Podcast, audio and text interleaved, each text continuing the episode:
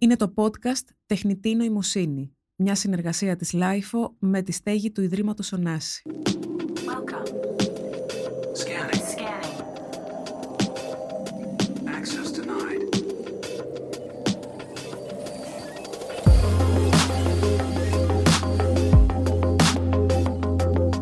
Ακούτε τη σειρά podcast «Τεχνητή νοημοσύνη», μια συμπαραγωγή της LIFO με την στέγη του Ιδρύματος Ωνάση. Σήμερα μιλάμε για τους εικονικούς κόσμους στον κινηματογράφο και τα παιχνίδια. Είναι τα podcast της LIFO.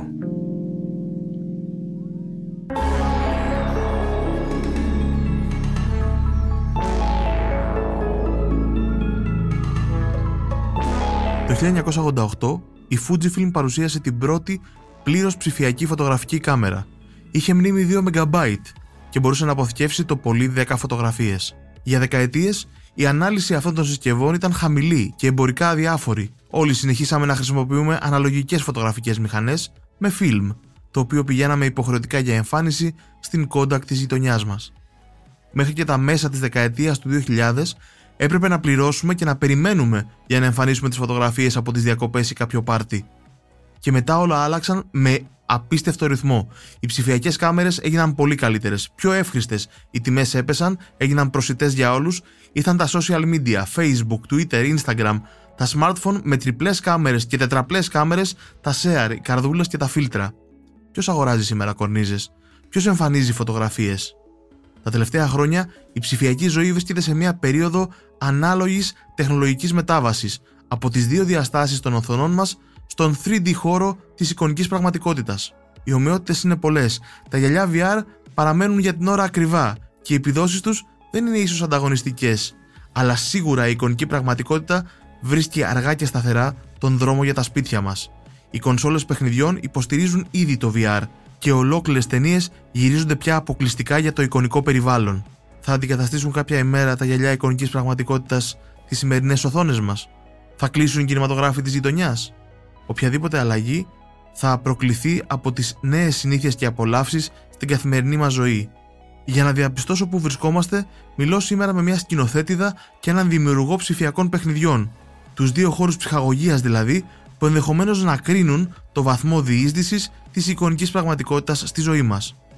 Η Γιολάντα Μαρκοπούλου σπούδασε κινηματογράφο στο Boston University College, από όπου αποφύτησε το 2003 Αφού εργάστηκε στο Los Angeles σε κινηματογραφικές παραγωγές, επέστρεψε στην Αθήνα και δούλεψε στο θέατρο. Πριν λίγο καιρό, γύρισε την πρώτη της ταινία σε περιβάλλον εικονικής πραγματικότητας, με τίτλο Λευκός Νάνος. Αλλά ας πάρουμε τα πράγματα από την αρχή. Πώς μπήκε η εικονική πραγματικότητα στη ζωή της, ε, Σαν σκηνοθέτη, ε, έχω ξεκινήσει από το κινηματογράφο, αυτό έχω σπουδάσει δηλαδή, αλλά τα τελευταία χρόνια ασχολούμαι ε, αρκετά με το θέατρο αλλά και με, με έναν τρόπο έτσι ιδιαίτερο. Δηλαδή, δουλεύω πιο πολύ σε παραστάσεις θεάτρου ντοκιμαντέρ, με αληθινούς ανθρώπους, ιστορίες. Χρησιμοποιώ αρκετά στοιχεία διαφορετικά σε κάθε παρουσίαση. Οπότε δεν είναι μια ε, απαραίτητα κλασική θεατρική παράσταση αυτό που κάνω, αλλά έχει ένα, ας το πούμε, χαρακτήρα πολύ μεσικό. Τώρα το VR σίγουρα έρχεται λίγο, από, λίγο ξαφνικά και μπαίνει μέσα στη ζωή μου γιατί αυτό συνέβη εν μέσω COVID όπου όπως πολλοί από μας αλλάξαμε συνήθειες ή γνωρίσαμε κάτι καινούριο. Mm-hmm. Απ' τη μία είχε όλα τα αρνητικά που βιώσαμε, απ' την άλλη όμως υπήρχαν και θετικά. Δηλαδή αν δεν υπήρχε ο COVID θεωρώ ότι μπορεί να μην είχα κάνει ποτέ αυτή την ταινία VR γιατί έχω κάνει μια ταινία πρόσφατα η οποία θα γινόταν στο πλανητάριο mm-hmm. που εντάξει έχει μια λογική σίγουρα κοντινή με την έννοια ότι υπάρχει το κομμάτι του το 360. Αναφέρεσαι στο θόλο, στην αίθουσα που ούτως ή άλλως έχει μια πολύ ευρύ αγωνία θέασης και δεν είναι το επίπεδο που συναντάμε σε ένα κινηματογράφο, αλλά κυκλώνει ουσιαστικά το θεατή. Και γύρω και από πάνω, σωστά; Ακριβώς. Οπότε μοιάζει πάρα πολύ με το VR. Με την έννοια ότι είναι ένα μισό, μια μισή σφαίρα, το πλανητάριο. Το VR έχει τη δυνατότητα να είναι μια ολόκληρη σφαίρα. Να βρίσκεσαι δηλαδή σε ένα τόπο που έχεις πραγματικά ε, όλες σου, μπορείς να κοιτάξεις σε οποιαδήποτε κατεύθυνση και να υπάρχει δράση, το οποίο είναι κάτι συγκλονιστικό και κάτι μοναδικό. Ακόμα και ως σκηνοθέτης πρέπει να μπω στη θέση του θεατή για να μπορέσω να τον βάλω μέσα σε ένα περιβάλλον και να καταλάβω τι θα συμβεί. Και δεν είσαι απέναντι σε αυτό που συμβαίνει, είσαι μέσα ουσιαστικά. Είσαι μέσα και είσαι περικυκλωμένος από τη δράση ολόκληρη. Δηλαδή είσαι, μπορείς να κοιτάξεις σε οποιαδήποτε κατεύθυνση. Άρα στην ουσία δεν υπάρχει το μοντάζ με την κλασική έννοια ότι μπορώ να κατευθύνω τη ματιά του θεατή σε ένα συγκεκριμένο σημείο. Υπάρχουν και άλλες δυσκολίες στα γυρίσματα μιας VR ταινίας; Δεν έχεις, όπως είπαμε, κοντινά πλάνα, αλλά δεν μπορείς να κάνεις στην ουσία να εστιάσεις στο βλέμμα ενός ανθρώπου, του ηθοποιού σου, ούτε μπορείς να εστιάσεις σε μια δράση που θα κάνει. Πρέπει να βρεις τρόπους να φέρεις το θεατή να συνειδητοποιήσει ότι πρέπει να εστιάσει σε αυτή τη στιγμή. Και αυτό είναι μια άλλη λειτουργία.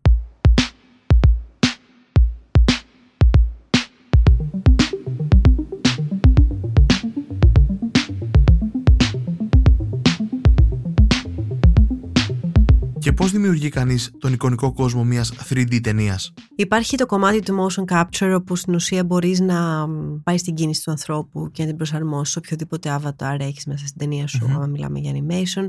Υπάρχει ο τρόπος της φωτογραμμετρίας όπου στην ουσία photogrammetry που μπορείς να καταγράψεις με πάρα, πάρα πολλές φωτογραφίες ένα χώρο και αυτό το χώρο να τον, να, να τον βάλεις μέσα σε ένα πρόγραμμα όπως το Unity, το Unreal και να μπορέσεις να δημιουργήσεις ένα χώρο μέσα στον οποίο ο θεατή μπορεί να κινηθεί ελεύθερα και να νιώθει ότι βρίσκεται σε αυτό το περιβάλλον το οποίο έχεις ήδη καταγράψει. Ενδιαφέρουσες εκδοχές επίσης είναι ότι πλέον μπορείς να καταγράψεις τον άνθρωπο με έναν τρόπο που μπορείς να κινηθείς γύρω του, να τον, παρα... να τον παρατηρήσεις. Υπάρχει επίσης πολύ ενδιαφέρον στο πώς μπορεί να εμφανιστεί ζωντανά ένας χαρακτήρας μέσα στο VR. Κάτι το οποίο βίωσα και ήταν τρομερό. Δηλαδή, στην ουσία, ένας άνθρωπος που ένας χορευτής, παράδειγμα, ήταν στην Ιαπωνία, φορώντας μια στολή motion capture και εμείς ήμασταν στη Βενετία και παρακολουθούσαμε το έργο αυτού του Ιάπωνα καλλιτέχνη και εμφανιζόταν ο χορευτής μέσα σε μια μορφή μιας ενός ανθρώπου γραφομηχανή, εμφανιζόταν ζωντανά μπροστά μας και αλληλεπιδρούσε με εμάς, που κι εμείς έτσι φορούσαμε το headset και στην ουσία μπορούσαμε να, μπορούσε να μας δει αυτός, να αλληλεπιδράσει μαζί μας. Και όλο αυτό να έχει μια, ε, ένα live στοιχείο που ήταν εντυπωσιακό πραγματικά μαζί με animation και μαζί με εμάς μέσα 4-5 άτομα που ήμασταν σαν συμπαίκτες αυτού του πράγματος. Και γιατί πάω εκεί, γιατί υπάρχει ένα στοιχείο gaming μέσα σε όλο αυτό που μπορείς επίσης να ενσωματωσει που είναι πάλι μια άλλη πτυχή του VR. Να ανακαλύπτεις πράγματα, να χρησιμοποιείς τα χέρια σου, να χρησιμοποιείς ε, το βλέμμα σου για να ε, δώσεις μια εντολή, να πιάνεις πραγματικά πράγματα και να τα να τους αλλάζεις μορφή, να τα πετάς από εδώ, να τα πετάς από εκεί, να τα χρησιμοποιείς, να κάνεις ανακαλύψεις, ε, να είσαι μέσα σε ένα, ας πούμε, VR escape room με κάποιο τρόπο, να λύνεις ενίγματα. Σας λέω όλα αυτά γιατί είναι, είναι ατελείωτες οι επιλογές που έχεις για να φτιάξεις μια ταινία. Άρα και τα μέσα αφήγησής σου καταλήγοντας. Είναι πάρα πολλά. Όμως, σε αντίθεση με τις τηλεοράσεις, τα VR γυαλιά δεν είναι στα σαλόνια μας ακόμα. Αυτό περιορίζει τους καλλιτέχνες στην επικοινωνία του πολυμεσικού έργου τους. Πιστεύω ναι. Δηλαδή υπάρχει ένα πολύ ε, ας το πούμε, συγκεκριμένο κοινό νομίζω που παρακολουθεί VR. Πόσο μάλλον ταινίες art ή ταινίες οι οποίες είναι φτιαγμένες πλέον με μια άλλη λογική από το gaming. Γιατί να θυμηθούμε ότι πολλοί άνθρωποι μπορούν να έχουν αυτά τα γυαλιά για να παίζουν παιχνίδια. Γιατί κυρίως γι' αυτό τα προμηθεύεται κάποιος, ή για να μπαίνουν και σε εικονικούς κόσμους κοινωνικής δικτύωσης, όπως αργότερα θα εξελιχθεί και το Meta, όπως λένε, το Metaverse και όλα αυτά. Οπότε στην ουσία είναι ένας προάγγελος όλο αυτό το πράγμα για το τι θα έρθει. Οπότε σίγουρα υπάρχει πάρα πολύ μεγάλο πρόβλημα στην προσβασιμότητα αυτού του υλικού.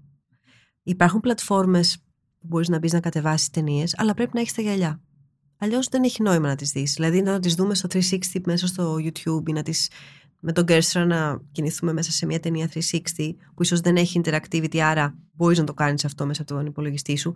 Δεν θα έχεις ε, την αλληλεπίδραση, δεν θα είναι καθόλου immersive, άρα στην ουσία θα χάσεις ένα μεγάλο κομμάτι αυτής της εμπειρίας, οπότε δεν ξέρω κατά πόσο έχει νόημα. Έχεις έρθει σε επαφή, εφάπτεται ο κόσμος; Ο δικό σου καλλιτεχνικός με την τεχνητή νοημοσύνη. Το AI κομμάτι έρχεται πάρα πολύ στο ότι θα, ίσως μπορούμε να δημιουργούμε κάποιους χαρακτήρες οι οποίοι να φαντάζουν αληθινοί, αλλά να μην είναι. Άρα, mm. στην ουσία, να μπορείς να τους εξελίξεις όπως θέλεις, να μην νιώθεις ότι έχεις υποχρέωση να. Να μπορείς να τους εξελίξεις όπως θέλεις και να μπορούν να κάνουν αυτοί οι άνθρωποι ό,τι εσύ επιθυμείς, χωρίς να θεωρείς ότι πρέπει να έχεις απαραίτητα έναν ηθοποιό σε αυτή τη θέση. Αυτό δεν ξέρω αν είναι καλό ή κακό. Απλά λέω ότι είναι μια δυνατότητα που πιθανό να προκύψει και το έχω δει έτσι να συμβαίνει και και σε εργατέχνης αλλά και σε. Ο σκηνοθέτης μπορεί να δώσει οδηγίες πλέον όχι σε έναν ηθοποιό, αλλά σε κάτι άλλο πέρα από το ανθρώπινο είδος. Ναι, είναι, είναι τρομακτικό, αλλά πραγματικά πιστεύω ότι θα συμβεί. Και, και αυτό εντάξει, μπορεί να έχει και ενδιαφέρον ε, και στη μορφή ενός ή στη μορφή μιας συνομιλίας που μπορεί να έχει ένας ε, ε κανονικός άνθρωπος με αυτό το avatar, ας πούμε, το οποίο θα έχει απέναντί του. Και τι, τι μπορεί να προκύψει μέσα από όλο αυτό. Ποια είναι η πρόκληση εδώ, πώς από το physical πας στο digital, πώς από το digital επιστρέφεις στο physical και πώς αυτή η καινούργια λέξη που έχει έτσι ε, κυκλοφορήσει τελευταία η λέξη ε, phygital, τη βρήκα πολύ ενδιαφέρουσα. Γιατί στην ουσία ίσως οι, οι επόμενες γενιές θα, έχουν θα μπαίνουν και θα βγαίνουν από αυτόν τον κόσμο πολύ πιο, στο πούμε, φυσιολογικά από ότι εμείς. Όπως εμείς φαντάζομαι μπαίνουμε και χαζεύουμε ε, στα social media κάτι, έτσι φαντάζομαι θα βάζεις τα γυαλιά σου και θα μπορείς να μπεις ένα γρήγορα κάπου, να βιώσεις μια εμπειρία εικονικής πραγματικότητας και να βγεις ξανά στην κανονική ζωή.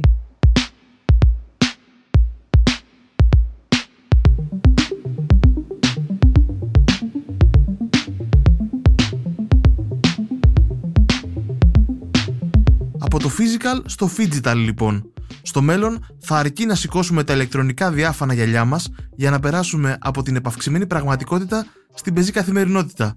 Και το αντίστροφο. Και δεν ξέρεις μετά, δεν ξέρω τα όρια αυτά που είναι. Δηλαδή νομίζω ότι αυτό είναι και ένα μεγάλο, μια μεγάλη συζήτηση, το, το, το κομμάτι το ethics, το ηθικό κομμάτι απέναντι σε όλο αυτό. Δηλαδή πώς αντιμετωπίζουμε έναν κόσμο ο οποίος δεν έχει κανόνες, όπου ζεις εκεί αλλά ψυχικά μπορεί να είσαι ευάλωτος. Μπορεί κάποιος να σου μιλήσει άσχημα, μπορεί κάποιος να σου, να σου κάνει bullying, μπορεί κάποιος να σε ακυρώσει, μπορεί χίλια δυο να συμβούν. Σε έναν κόσμο που μένει δεν είναι ο, ο, ο φυσικός κόσμος, αλλά απ' την άλλη μπορεί για οποιοδήποτε χρήστη να έχει μια αντίστοιχη αξία ή δυναμική, όπως γίνεται καλή ώρα πάλι και στα social media και το λέω αυτό γιατί έτσι όπως το βλέπω εγώ νιώθω ότι είναι ένα extension αλλά συγχρόνως και μια φυλακή. Τι σε προβληματίζει; Θα καταγράφεται το ό,τι κάνεις με κάποιο τρόπο. Δεν ξέρω αυτό τελικά αν σου προσφέρει περισσότερες ελευθερίες από τη μία ή λιγότερες από την άλλη. Είναι ένα δίλημα και ηθικά νομίζω θα μας απασχολήσει πάρα πολύ στο μέλλον. Και οι επιπτώσεις που θα έχει στο άτομο όλη αυτή η εμπειρία, δηλαδή αυτό που προτείνεις ότι ένας εικονικός κόσμος μπορεί να έχει πολύ πραγματικές συνέπειες στον συναισθηματικό κόσμο του ανθρώπου και στο τελικά στο πώς ζει μέσα στη μέρα του και ολόκληρη τη ζωή του. Ακριβώς, γιατί αν έχει δώσει βάση στον εικονικό του κόσμο, για οποιοδήποτε λόγο μπορεί να ζει σε μια κοινωνία όπου δεν επιτρέπεται να βγεις έξω. Μια γυναίκα, ας πούμε. Μπορεί να μην μπορεί να βγει να διασκεδάσει όπως διασκεδάζουμε εδώ. Στο Ιράν, για παράδειγμα, απαγορεύεται στις γυναίκες να τραγουδούν και να χορεύουν δημοσίως. Ακριβώς. Άρα μπορεί να μπει σε έναν εικονικό κόσμο και να το κάνεις. Αυτό τι σημαίνει όμως. Α ελπίσουμε να επαναστατήσουν και. Μακάρι αυτό, να... αυτό, η επανάσταση που έχει ξεκινήσει να θέσει τέρμα σε αυτούς τους περιορισμούς φυσικά, αλλά καταλαβαίνω απόλυτα. Επίσης, κάτι άλλο που λέγεται πολύ σε σχέση με το κομμάτι του VR είναι ότι σου δίνει και μία πρόσβαση σε κάτι που μπορεί να μην μπορείς να αποκτήσεις ποτέ. Υπάρχουν κάποιοι άνθρωποι που μπορεί να μην βρεθούν ποτέ κοντά στη θάλασσα. Μπορεί να μην νιώσουν ποτέ πώ είναι να είσαι κοντά στη θάλασσα ή να βλέπεις έναν ορίζοντα. Μέσα από το VR, κάποια στιγμή, όταν αυτό το μέσο βέβαια γίνει πολύ πιο μα, όπως το κινητό, θα έχουν τη δυνατότητα να το κάνουν. Οπότε καταλαβαίνετε ότι υπάρχουν είναι, είναι τεράστια τα διλήμματα γιατί από τη μία αντικαθιστά στην ουσία ένα κομμάτι της αληθινής σου παρουσίας εδώ ναι. με κάτι το οποίο είναι τελείως digital. Απ' την άλλη όμως υπάρχουν άνθρωποι που δεν έχουν μια καλή ζωή και μπορεί αυτό να τους δώσει μια διέξοδο. Οπότε πάντα υπάρχει μία πλευρά και η άλλη. Νομίζω ότι είναι στο χέρι του καθενός πια να πάρει τις αποφάσεις του και να δει πώς θα χειριστεί αυτό το μέσο και με ποιο τρόπο θέλει να το, να το βάλει μέσα στη ζωή του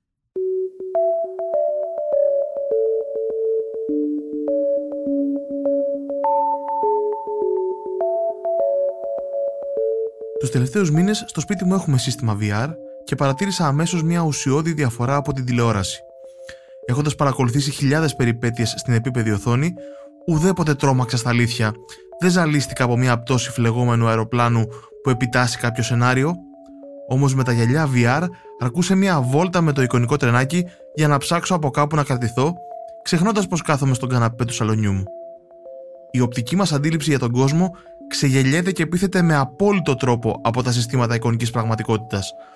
Πόσο μεγάλη λοιπόν θα είναι η συναισθηματική απόκριση των θεατών στις 3D ταινίες του μέλλοντος, εσύ όταν πήγες στο φεστιβάλ Βενετίας έζησες πιο έντονα την κινηματογραφική εμπειρία με γυαλιά VR από ότι σε μια απλή αίθουσα κινηματογράφου; Ναι βέβαια, αλλά και πάλι υπήρχαν πολλά έργα τα οποία ο στόχος τους ήταν να δημιουργηθεί αυτή η αίσθηση. Δηλαδή στην ουσία ψάχνεις τον τρόπο να δημιουργήσεις αυτή την αίσθηση στο θεατή γιατί βρισκόμαστε σε αυτό το σημείο.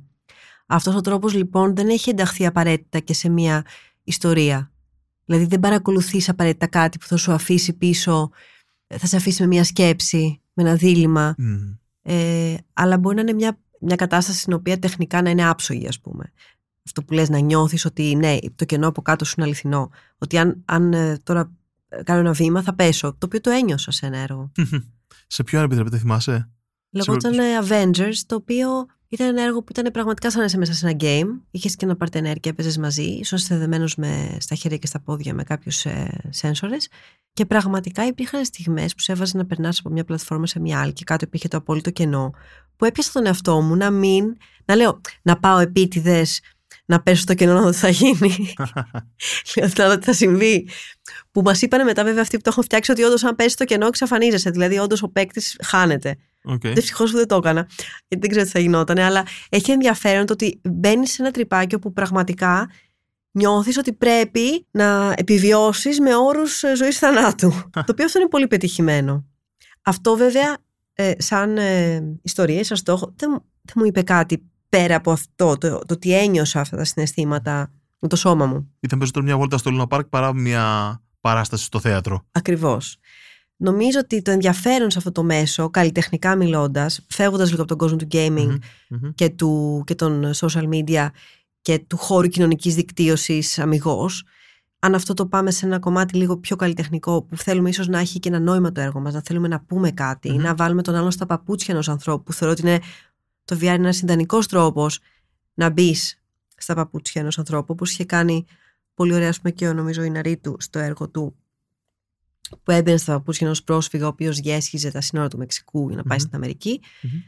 ε, και βίωνες πραγματικά αυτή την ένταση αυτής της συνθήκης πιστεύω ότι μπορείς να, κα- να δημιουργήσεις κάποια έργα που εμπειρικά να έχουν ένα impact και να μπορούν να φέρουν μια αλλαγή και σε πολιτικό και σε κοινωνικό επίπεδο γιατί για μένα αυτό έχει νόημα στο VR Εμένα προσωπικά και καλλιτεχνικά δεν με αφορά να κάνω άλλο ένα game, ούτε είναι ο- η δουλειά μου, ούτε θα το κάνω όσο καλά το κάνουν οι άνθρωποι που είναι οι τρομεροί animators και οι gamers που κάνουν Βέβαια. φοβερά τέτοια project. Αλλά νιώθω ότι ακόμα και με κάποια απλά μέσα, με φαντασία και ψάχνοντας έτσι, κάνοντας ε, πειραματιζόμενοι πάνω στο κομμάτι του storytelling μέσα από αυτό το μέσο. Πιστεύω ότι μπορεί πιθανόν να μπορείς να, ε, να κάνεις ένα έργο το οποίο να έχει μια αξία και να αφήσεις τον άλλον και κάτι. Και ας μην είναι τεχνολογικά το τέλειο, γιατί αυτό δεν μπορείς να το καταφέρεις, ας είμαστε ειλικρινείς, αν δεν έχεις ε, πάρα πάρα πολλά μέσα και τεχνολογικά, τα οποία δεν τα έχουμε στην Ελλάδα, Μμμ. αλλά και ε, μπατζετικά, το οποίο επίσης δεν τα έχουμε στην Ελλάδα και όχι μόνο στην Ελλάδα, ακόμα και στην υπόλοιπη Ευρώπη, μη σας πω. Στο μέλλον θα ήθελες να ασχοληθείς περισσότερο ας πούμε, με τα συστήματα, με, με ταινίες στο περιβάλλον αυτό το VR ή, θα, ή υπάρχει και ο κίνδυνος ακριβώς επειδή το budget είναι ζήτημα ή ο εξοπλισμός είναι ζήτημα πράγματα που θα ήθελες να κάνεις στο θόλο τελικά να τα κάνεις σε έναν επίπεδο μουσαμά για το σινεμά; Είναι πολύ πιθανόν, ναι. Όχι πως είναι πιο, πιο εύκολο, Μμ, είναι ένας άλλος τρόπος απλά. οκ. Θεωρώ ότι είναι εξίσου δύσκολο όλα αυτά τα μέσα. Δηλαδή, δεν μπορείς, δηλαδή αυτό που θες να πεις στην ουσία πρέπει να βρεις τι θέλεις να πεις και ποιο είναι το καλύτερο μέσο με το οποίο μπορείς να το πεις αυτό το πράγμα. Να φέρεις το θεατή μέσα σε αυτό και να τον κάνεις συμμέτοχο με κάποιο τρόπο. Και το VR έχει αυτή την εξαιρετική πρόσβαση. Δηλαδή, στην ουσία σε κάνεις συμμέτοχο σε ό,τι κάνεις. Οι ταινίες πάνε σε ένα χώρο όπου βρίσκεσαι σε έναν πραγματικό χώρο. Περπατάς μέσα στο χώρο, υπάρχεις μέσα στο χώρο, αλληλεπιδράς με το χώρο. Κινηματογράφοι εικονικής πραγματικότητας δεν υπάρχουν. Πού μπορούμε να δούμε την ταινία σου; Η ταινία αυτή θα προβληθεί στο Φεστιβάλ Θεσσαλονίκης Μμμ.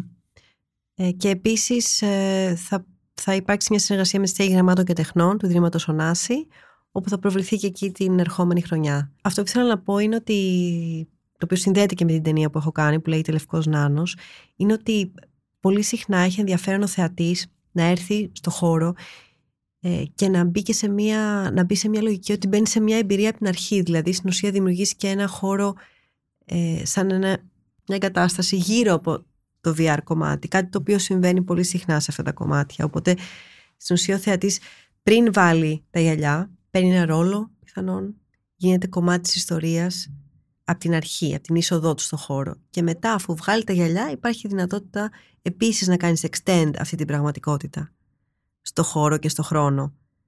Οπότε εκεί πάλι παίζεις με, αυτή την, ε, με αυτό το, το δίπολο του physical και του digital, όπου από τη μία είσαι σε μια εικονική πραγματικότητα, ταξιδεύεις στη μοναξιά γιατί στην ουσία αυτό είναι το βασικό θέμα του VR, ότι είσαι κάπου μόνος σου και ας έχεις άλλους χαρακτήρες γύρω σου. Στο φυσικό κόσμο νιώθεις ότι είσαι μόνος σου και ξαφνικά βγάζεις τα γυαλιά και μπορεί να υπάρχουν συμπαίκτες γύρω σου, οι οποίοι είναι στο ίδιο δωμάτιο με σένα και συνειδητοποιείς τη διαφορά του τι σημαίνει να είμαι στο χώρο με κάποιον φυσικά και τι σημαίνει να, να βρίσκομαι σε, σε ένα περιβάλλον VR με, με κάποια avatar.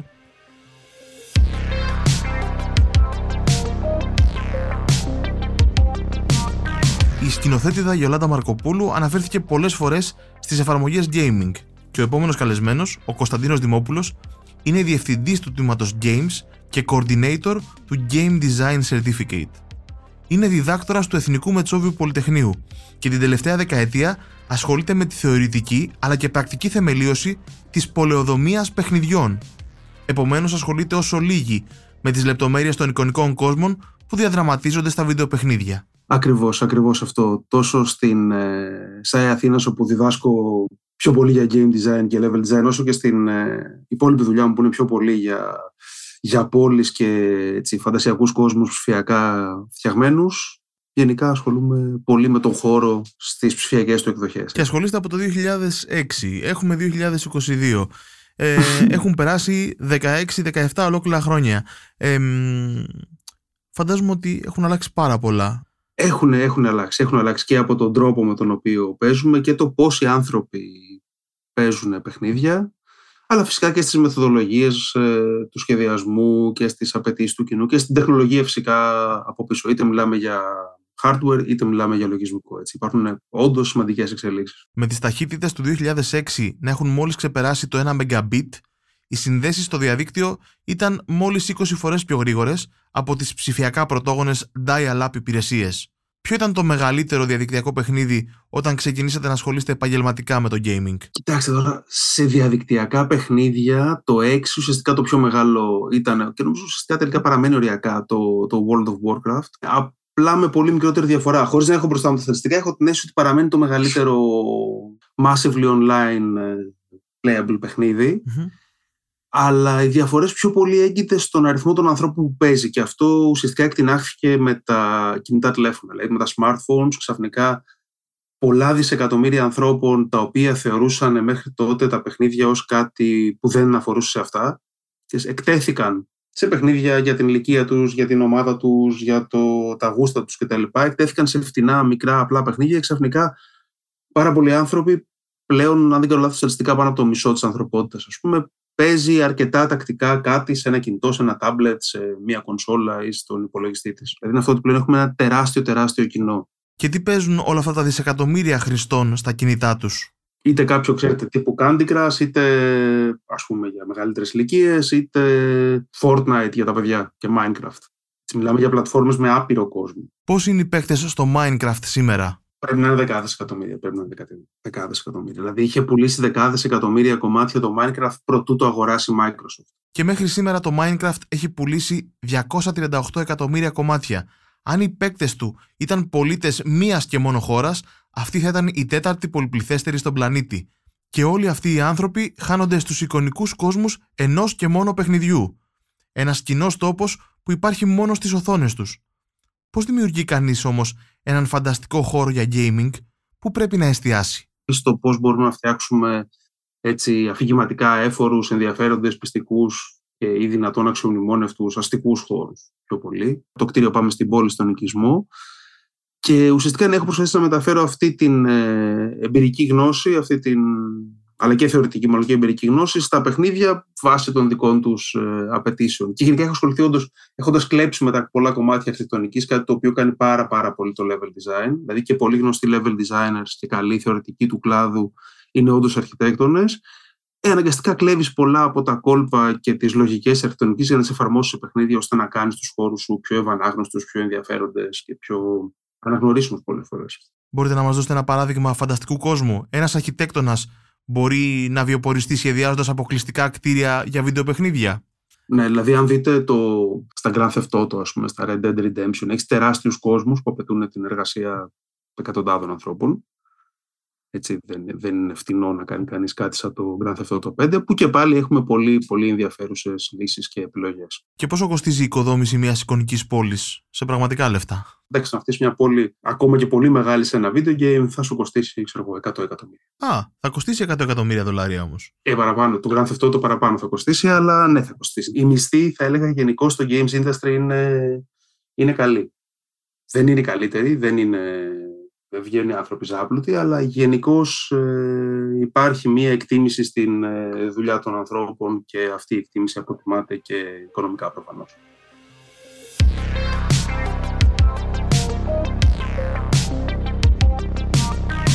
Και σε τι βαθμό η τεχνητή νοημοσύνη βοηθά στη δημιουργία αυτών των εικονικών κόσμων, είτε πρόκειται για το γοτθικό σύμπαν του Dark Souls, είτε για τον κλόνο της Καλιφόρνια που εξερευνούμε στο Grand Theft Auto 5. Ναι, κοίταξε, ε, από το πιο απλό, δηλαδή ένα, τα AI συστήματα καταρχάς κινούν ε, τους εχθρούς και τους άλλους ανθρώπους μέσα, στη, μέσα στο παιχνίδι. Έτσι, από ένα πολύ απλό state machine όπου ανάλογα με το τι γίνεται ο NPC, δηλαδή ο, ο non-playable character, ένας χαρακτήρας τον οποίο δεν ελέγχει ο παίχτης, αντιλαμβάνεται το περιβάλλον του και αντιδρά βάσει αυτού, αυτό το, το ελέγχει όλο η τεχνητή νοημοσύνη. Έτσι, δηλαδή έχουμε αυτό το οποίο είναι ένας τομέας κρίσιμος στα παιχνίδια, που συνέχεια εξελίσσεται. Αν θέλετε, τεχνητή νοημοσύνη με σημαντικό ρόλο στην εμπειρία του παιχνιδιού είχαμε πάρα πολύ έτσι, εμφατικά δοσμένη ήδη από το πρώτο Pac-Man. Δηλαδή στο πρώτο Pac-Man είχες τέσσερα, αν θυμάστε, είχες τέσσερα φαντασματάκια που κυνηγάγανε το Pac-Man. Το καθένα είχε μια διαφορετική ρουτίνα artificial intelligence που καθόριζε τη συμπεριφορά του. Δηλαδή το ένα φαντασματάκι έκανε περιπολίες, το άλλο φαντασματάκι κυνηγούσε τον Pac-Man, το τρίτο φαντασματάκι ήλεγχε συγκεκριμένες περιοχές και το τέταρτο φαντασματάκι προσπαθούσε πάντα να τον αποφέρει.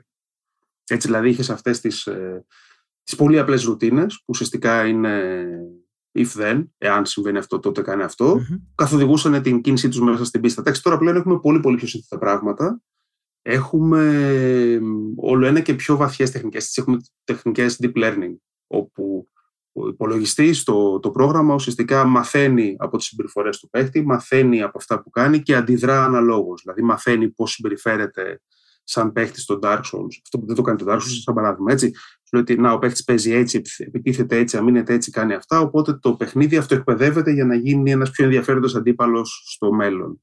Δεν χρησιμοποιείται ακόμα πάρα πολύ τα deep learning συστήματα, αλλά μπαίνουν ένα και περισσότερο. Ή έχεις, ας πούμε, την εφαρμογή του, του AI, καλός ή κακός, το συζητάμε αυτό όσο θέλετε, στη δημιουργία τέχνης, που μπορεί να είναι πάρα πολύ σημαντική σε ένα παιχνίδι, στη δημιουργία επιπέδων, στο τεστάρισμα επιπέδων.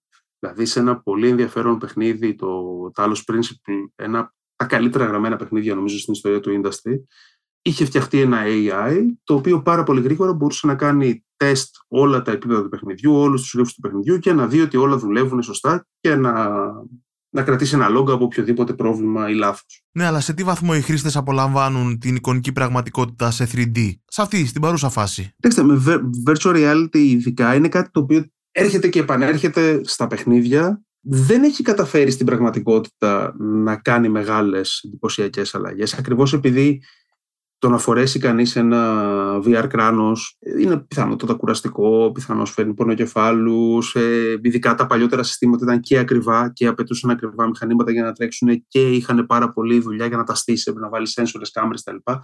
η αλήθεια είναι ότι όσο αυτό τίνει να απλοποιείται, τόσο περισσότερος κόσμος θα παίζει σε virtual reality στο σπίτι του. Από την άλλη πλευρά, εάν μιλάμε ας πούμε για αρχιτεκτονικές ή αστικές εφαρμογές που θέλεις να δείξεις σε κάποιον το πώς θα γίνει ας πούμε το κτίριο το οποίο έχει παραγγείλει ή πώς θα είναι η ανάπλαση του τάδε χώρου στην Πάτρα, είναι πάρα πολύ εύκολο να το δείξεις σε ένα ευρύ κοινό χωρίς τεχνικές γνώσεις, επιτρέποντας του να φορέσει ένα VR κράνος και να δει πώς θα είναι ας πούμε, το πράγμα το οποίο του περιγράφεις με σχέδια κατόψεις και προσώψεις. Ε, επίσης έχει μεγάλη αξία και μεγάλη χρήση σε μουσεία, σε χώρους διασκέδασης τύπου παλιών ουφάδικων, δηλαδή μέρη στα οποία θα, θα ασχοληθείς με το VR για λίγο και δεν θα ασχοληθείς με το να το, το στήσεις. Αυτό το οποίο έχει πολύ περισσότερο ενδιαφέρον και απόδειξη αυτό ήταν για παράδειγμα το Pokemon Go, ήταν οι, οι AR εφαρμογές, οι Augmented Reality, οι οποίες είναι εφαρμογές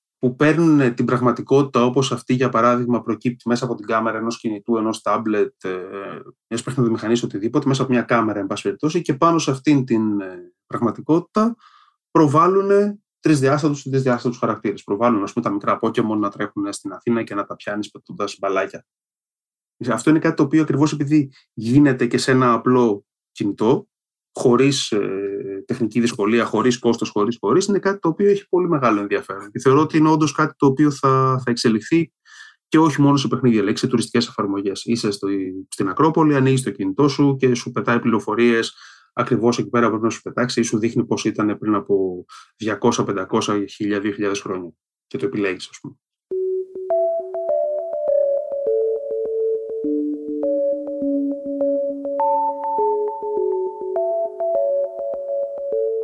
Βοηθά λοιπόν και στην εικονική αναστήλωση αρχαίων εξαφανισμένων πόλεων.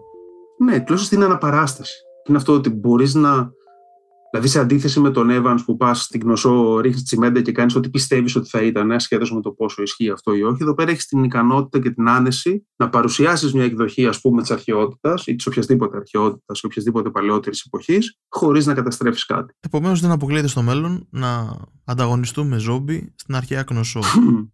ναι, εντάξει, δεν ξέρω αν θα είναι πολύ καλή αλλά τεχνικά και τώρα γίνεται. Ή να προσπαθήσουμε να ξεφύγουμε από το Μινόταυρο. Ναι, αυτό θα ήταν πιο ενδιαφέρον. Και πάλι δεν ξέρω πόσο καλή είναι να τρέχουν τουρίστες, ας πούμε, τσιρίζοντας μέσα στα, στα μνημεία. Αλλά η αλήθεια είναι ότι τεχνικά γίνεται και γίνεται χωρίς μεγάλο κόστος. Πάντως θα έκανε για πολύ κόσμο πιο ενδιαφέρουσα την περιήγηση σε έναν εικονικό αρχαιολογικό χώρο. Από το να κοιτάς απλά τον αρχαίο θρόνο του Μίνωα Φερρυπίν, να περπατήσεις μέσα σε μια σκοτεινή αναπαράσταση του λαβυρίνθου. Είναι, είναι αλήθεια. Θα μπορούσες να κάνεις και μάλιστα θα μπορούσες να έχεις ανα πάσα στιγμή τη δυνατότητα να αλλάξεις τον τρόπο με τον οποίο περιηγείσαι κάτι. Δηλαδή, θα μπορούσε κάλλιστα να, να παίξεις 20 λεπτά με το Μινόταυρο και μετά να το χρησιμοποιήσεις σαν ένα audio guide που ουσιαστικά είναι η πιο κλασική εκδοχή AR χωρίς τη σύγχρονη τεχνολογία σε ένα μουσείο. Δηλαδή και αφού σε κυνηγήσει ο Μινόταυρος, μετά να ακούσει καταπληκτικές λεπτομέρειες για το θρόνο του Μίνωα και για την τάδε τυχογραφία και την ε, αναστήλωσή της, ας πούμε. Δηλαδή η αλήθεια είναι ότι ναι, είναι, είναι και ευχάριστο προοπτική και σε ένα βαθμό έχει γίνει. Δηλαδή τα, τα Assassin's Creed, τα παιχνίδια και το, το λεμαϊκό και το αρχαιοελληνικό και νομίζω και κάποιο ακόμα έχουν βγάλει εκδοχές τους τις οποίες δεν παίζεις, απλά περιηγείς. Δηλαδή έχεις τον πάρα πολύ ωραίο κόσμο, πάρα πολύ όμορφο φτιαγμένο και περιηγείσαι και μαθαίνεις πράγματα που είχαν συμβεί, πράγματα που είχαν συμβεί σε σχέση με τη δημιουργία του παιχνιδιού, ε, λεπτομέρειες για τη ζωή στην αρχαία Ελλάδα ή στην ε, Αίγυπτο των Πτολεμαίων, τέτοια πράγματα. Δηλαδή όντως είναι πολύ κοντά στο, σε όλα αυτά τα πράγματα να γίνουν πραγματικά mainstream. Εγώ θεωρώ ότι εντάξει, όντως είναι mainstream. Αυτή τη το gaming είναι μια μεγαλύτερη βιομηχανία από τον κινηματογράφο. Έτσι, διεθνώς μιλάμε για πολύ μεγαλύτερα budget και πολύ περισσότερο κόσμο που δουλεύει σε αυτό. Αλλά θεωρώ ότι σιγά σιγά ή και γρήγορα γρήγορα θα ακουμπήσει ακόμα περισσότερες πτυχές της καθημερινότητας. Ή δεν απαραίτητα καλό αυτό, αλλά μάλλον έτσι θα γίνει. Επομένως, στο μέλλον θα μπορούμε να παρακολουθούμε ως θεατές ένα παιχνίδι ή να συμμετέχουμε ως πρωταγωνιστές και σε μια ταινία. Ναι, ενδιαφέρον θα ήταν. Αυτό είναι, είναι παραδοσιακό όνειρο, ξέρετε. Το να συμμετάσχεις ως πρωταγωνιστής σε μια ταινία από την άνεση του σπιτιού σου και είναι κάτι το, το interactive movie, ας πούμε, είναι κάτι το οποίο έχουν προσπαθήσει άνθρωποι με πολλούς τρόπους και με virtual reality και με τη βοήθεια απλών AI και, και, και. Αλλά εκεί τελικά το πρόβλημα, ξέρετε, είναι πιο πολύ στο πώς οργανώνουμε την αφήγησή μας. Ε, δεν είναι τόσο τεχνικό, όσο σχεδιαστικό, παύλα συγγραφικό.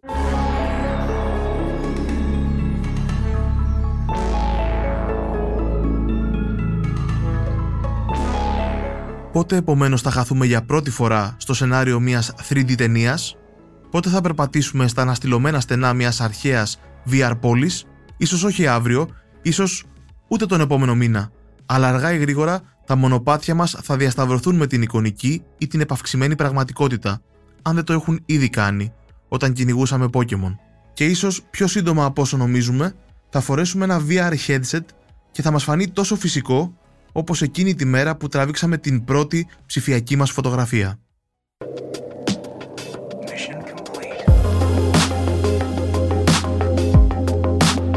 Ακούσατε ένα επεισόδιο της σειράς Τεχνητή Νοημοσύνη. Για να μην χάνετε κανένα podcast, ακολουθήστε μας στο Spotify, στα Apple Podcasts και στα Google Podcasts. Ηχοληψία, επεξεργασία και επιμέλεια, φέδωνας χτενάς και μερόπικοκίνη. Ήταν μια παραγωγή της Lifeo.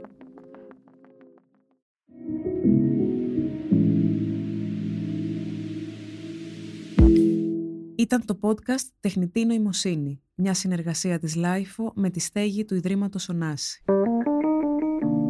Είναι τα podcast της LIFO.